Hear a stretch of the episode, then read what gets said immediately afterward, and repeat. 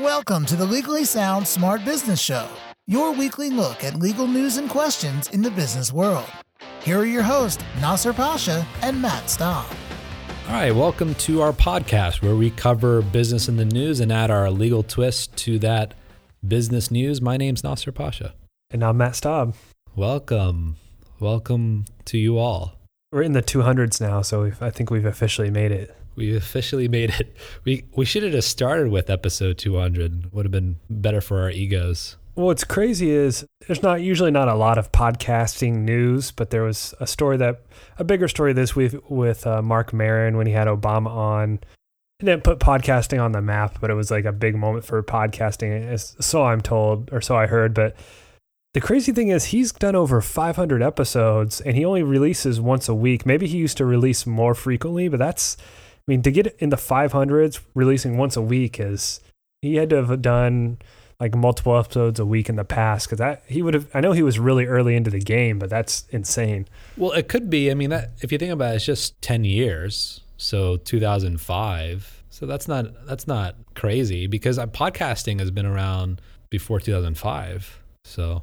Yeah it's been a lot, a lot longer because uh, that lawsuit with the guys that had like a recording system claiming they were podcasting that ended up ultimately getting dropped because they realized there's no money in podcasting. So jokes on them. Could have fooled me. Yeah, we're making lots of money on this, so I don't know what they're doing wrong. Yeah. So we're in your backyard for this one. You're in my backyard right now? I don't know how close you are to the the Supreme Court in Texas, but that's in Austin. the story was in Dallas. Well, the Supreme Court's yeah, the Supreme Court's in Austin. Okay. Well, this story was in Dallas. I've actually never been in Dallas yet. I've pretty much been everywhere else except Dallas. Everywhere in Texas, it seems impossible. That's right. I stand behind that.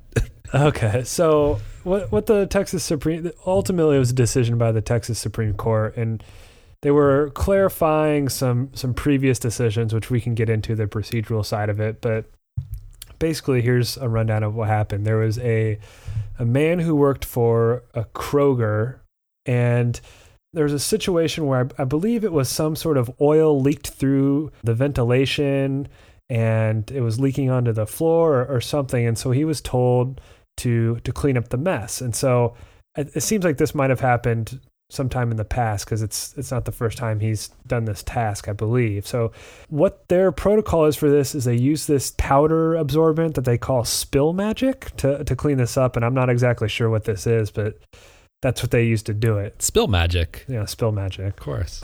As actually the spill magic system, whatever that means. I assume it's just like that powder that just absorbs spills. Is that what you deducted when I said it was a powdery absorbent? yeah. yeah. Fair enough. I'm just deducing from spill magic. So he's cleaning this up and it's it's going all right, no problems. And then at some point, I guess he while he was mopping it up, he slips and falls and actually fractures his femur, dislocates his hip. Some pretty rough injuries. Ouch. Yeah, obviously not good. So there's some major medical issues. He has to, you know, there's going to be some medical expenses involved. The kicker of this is, and this is something that you're going to inform us about, is this is Kroger didn't have workers' comp to cover this, or probably wouldn't be an issue in the first place. And I guess, like I said, you you can confirm this, but it looks like in, in Texas you're able to bypass the workers' comp, or there, there's no requirement in some instances to have workers' comp insurance. Yeah, those employers or businesses that are listening outside the state of Texas are pretty shocked right now because Texas is the only state in the country that allows you to opt out of workers' compensation. I mean, in fact, it's a cost of doing business in other states, and not having workers' compensation for employees is a big, huge issue and they'll go after you for that. So what that means is that these issues are very specific to Texas because it's not often that a employee is suing the, the employer for an injury on the job because workers compensation even this is how it works in Texas too is that it's a, it's the exclusive sole remedy for a workplace injury. And so if you're an employee in Texas and your employer has workers compensation, it works the same way, but if you don't, how does the law work exactly? It becomes Well, I don't know. I, I think it's pretty clear. I mean, there is some gray area here and there, but from a general perspective, there's not a lot of case law related to it. So in this case, that's precisely what they had to deal with is this, you know, premises liability issue when it comes to your employees.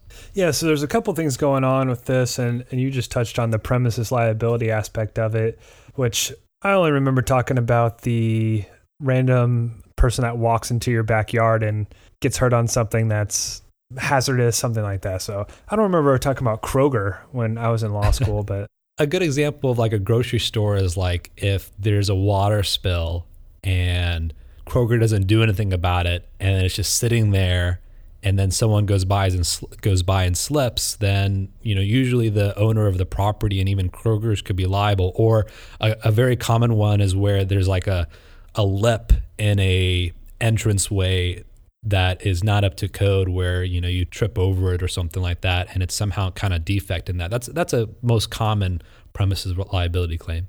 I'll just get to what the decision was and that's what they were saying is so employers still do have a duty to maintain their premises in a reasonably safe condition for their employees and they still have a duty to warn of concealed dangers but an employee is generally not going to be able to recover against their employer for an injury that's caused by a premises defect of which that employee was fully aware that his or her job duties required him or her to remedy. So I know that was a lot of mumbo jumbo, but basically, if it's something they're aware of, fully aware of, they know about it and it's not hidden. And in this instance, I guess that's how they're applying it is there was the the oil that seeped through the ventilation system and this is something that the employee was fully aware of and was told to, I guess, assuming because they were told to clean it up. What the court ruled is they should, the employer should not be held liable for this, you know, slip and fall that happened by the employee, which any other state workers comp fine, but like this is from a policy perspective, this doesn't seem right to me. There needs to be some sort of liability on on the employer side. Yeah, it is a little bit of an oddity and one of the arguments, I think there was even an amicus brief from a, I think it was a Texas Lawyers Association or something like that. An amicus brief is just basically some other third party that is a, the I think amicus means friend of the court, something to that effect, if I recall my Latin days, which I never studied. I just pretend I did. And basically, they submitted some brief basically saying that if you side with the employer on this one, then you're actually encouraging employers to opt out of the workers' compensation program, which is kind of against public policy of what people are trying to do. And and I, I think that's a fair argument. But one thing that was notably not addressed by the Supreme Court, but was actually, well, it was tangentially addressed, which was this aspect of the negligence of not actually providing this magic powder or whatever magic, what is it called? Spill magic? Yeah, the spill magic. I like to call it magic powder myself, but you know the fact that it wasn't there is the employer negligent. And one of the questions was, uh, you know, at least Kroger's argument was, well, if we're not liable for premises liability, how can we be liable for this? Uh, I think they called it instrumentality negligence, which is not providing this instrument to to clean. And, and the the court disagreed and said, well, that's a separate issue that has to be addressed by the trial court. Uh, I guess that was kind of the more minor part of the decision and what they ruled on that. But the still the overarching thing is there can be situations where an employee can get injured while performing their job duties, and the employer can walk away scotch free with no liability. And especially, it's you know more so without the workers' comp coverage as well. And you're exactly right. There is an incentive. I, I, think I think it makes it incentives not maybe not as strong as incentive, but it does give some some leave to those employers. Which there, by the way, there are quite a few of big employers that actually don't have workers' compensation, but this allows it gives them a little wiggle room, so to speak. Yeah, I mean, if, if it's incentive, it would just be they won't have to pay. Money is involved with keeping up the workers' comp, but yeah, it's it, it's just it would discourage participation. I, I do agree with that, and it's a problem. I mean, do you have any idea how many businesses or like what percentage of businesses? Yeah, it's it's about a third of employers and uh, that don't buy workers' compensation insurance, so they opt out. And you'd be surprised. I mean, Kroger, of course, but Walmart, Albertsons, so some of these grocery stores, Taco Bell, Whole Foods are some of the biggest employers that actually don't actually provide workers' compensation. And so they made the, I think they made the economics decision to to avoid it. And by the way, there, there is there is some risk because by law, if you don't subscribe to the workers' compensation, then you're actually barred from raising certain defenses, which is including contributory negligence and assumption of the risk, which basically says that your employee, even if they're also negligent, that's not a bar for recovery. Or if they knew about the risk and they assumed it, that that's also not a bar of recovery, which again seems a little contrary to this aspect that the Texas Supreme Court says that if he was aware of the risk and so forth, or it was very apparent of a hazard that the employer is not liable. You know, that makes sense though, because it's going to be those big companies. I'm sure that their premiums are going to be very high, much higher than anyone else. So yeah, they're and they're also going to be the ones that are going to be able to defend a lawsuit if it were to happen, such like this one. So it makes sense that those would be the companies that are not going to be opting into this or you know getting that in workers comp and so yeah and i think the rest are like those small just offices that you may have a few employees it's like you know in, in general workers compensation and for an office job is inexpensive but but still it's same way it's it's unlikely that that would actually uh, some injury would occur uh, I don't know how much of a effect this is going to have outside of Texas. I mean, I find it strange that Texas even does this it just shows you how completely opposite. I, I really feel Texas and California are, are on the polar opposites when it comes to how they treat their employees, and it's it's it's really fun working in both jurisdictions because you know when everything when it comes to non-competes for we've talked about how Texas pretty much allows you to do whatever you want so long as reasonably tailored and so forth and they have do they do have some exceptions for medical professionals where California they outright prohibit it and they don't have all the labor law requirements that California has is pretty much non-existent. You just basically revert back to the federal law. So it's not atypical to doing business in Texas. Yeah, I mean, if this would have happened in California, the employee probably would have ended up owning the business somehow.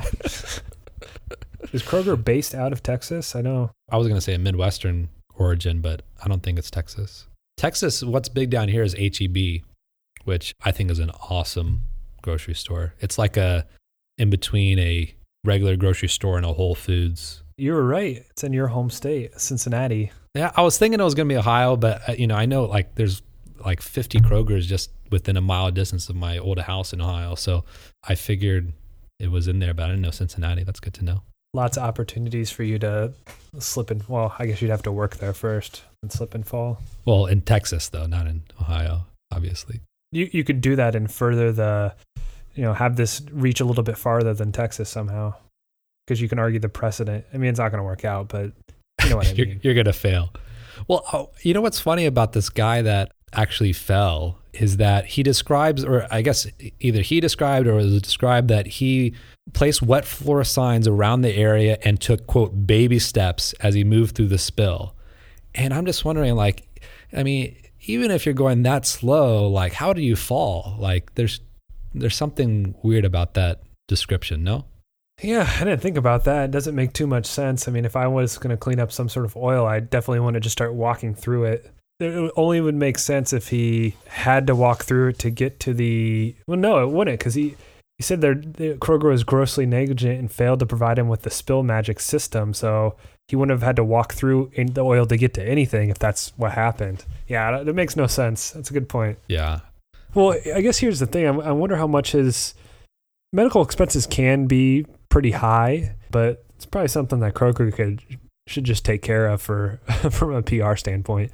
Yeah, you would think, and and workers, you know, this is this is where we can talk about the pros and cons of actually getting workers' compensation because workers' comp can actually cover also lost wages too, and in part, I don't think it fully fully covers it always. And there's also having employees; it's it's it's a benefit, you know, in the sense that employees are given the assurances that if there is some kind of weird accident and so forth, they're going to be covered, they're going to be taken care of, and it's just like any other benefit. And so, in that way, it's not too surprising that some of these big stores like Walmart and Kroger don't provide these kind of benefits because their business model is such to keep prices down and and that's definitely a huge cost for the employer. And really there, Kroger is lucky because he was cleaning it up in the women's and men's restrooms, and so if a customer goes in there, going to be a big problem. That, that's what's ironic about this is that the fact description describes he placed wet floor signs around to prevent premises liability claims. Yeah, well, he should have, according to Kroger, he should have read their handbook saying they recommend the employee use a spill magic system. Should have used a spill magic system, even though it wasn't provided. I was gonna say, I wonder if they even have it on the on the shelves there. He could have just grabbed some and used it. Lots of questions. Lots of questions. All right. So, well, thanks for joining us. And uh, this is a good Texas based episode. Yeah, I think so. One of our second or third ones. Someone out there can listen to all 202 or 200, 201, 202 and uh, let us know how many there are. Yeah. Thanks for joining us. Keep it sound, keep it smart. This has been the Legally Sound Smart Business Show with your hosts Nasser Pasha and Matt Staub. The Legally Sound Smart Business Show is your weekly look at legal news and questions in the business world. Legally Sound Smart Business is a podcast that is intended but not promised or guaranteed to be current, complete, or up to date, and should in no way be taken as an indication of future results. No attorney client relationship is created by listening or submitting questions to the podcast. The podcast does not constitute legal advice, but rather is offered only for general informational and educational purposes. You should not act or rely on any information in the podcast without first seeking the advice of an attorney. The opinions expressed in the podcast reflect the views of those individuals and do not necessarily represent the views of any other individual or business. For more information about the Legally Sound Smart Business Show, visit legallysoundsmartbusiness.com.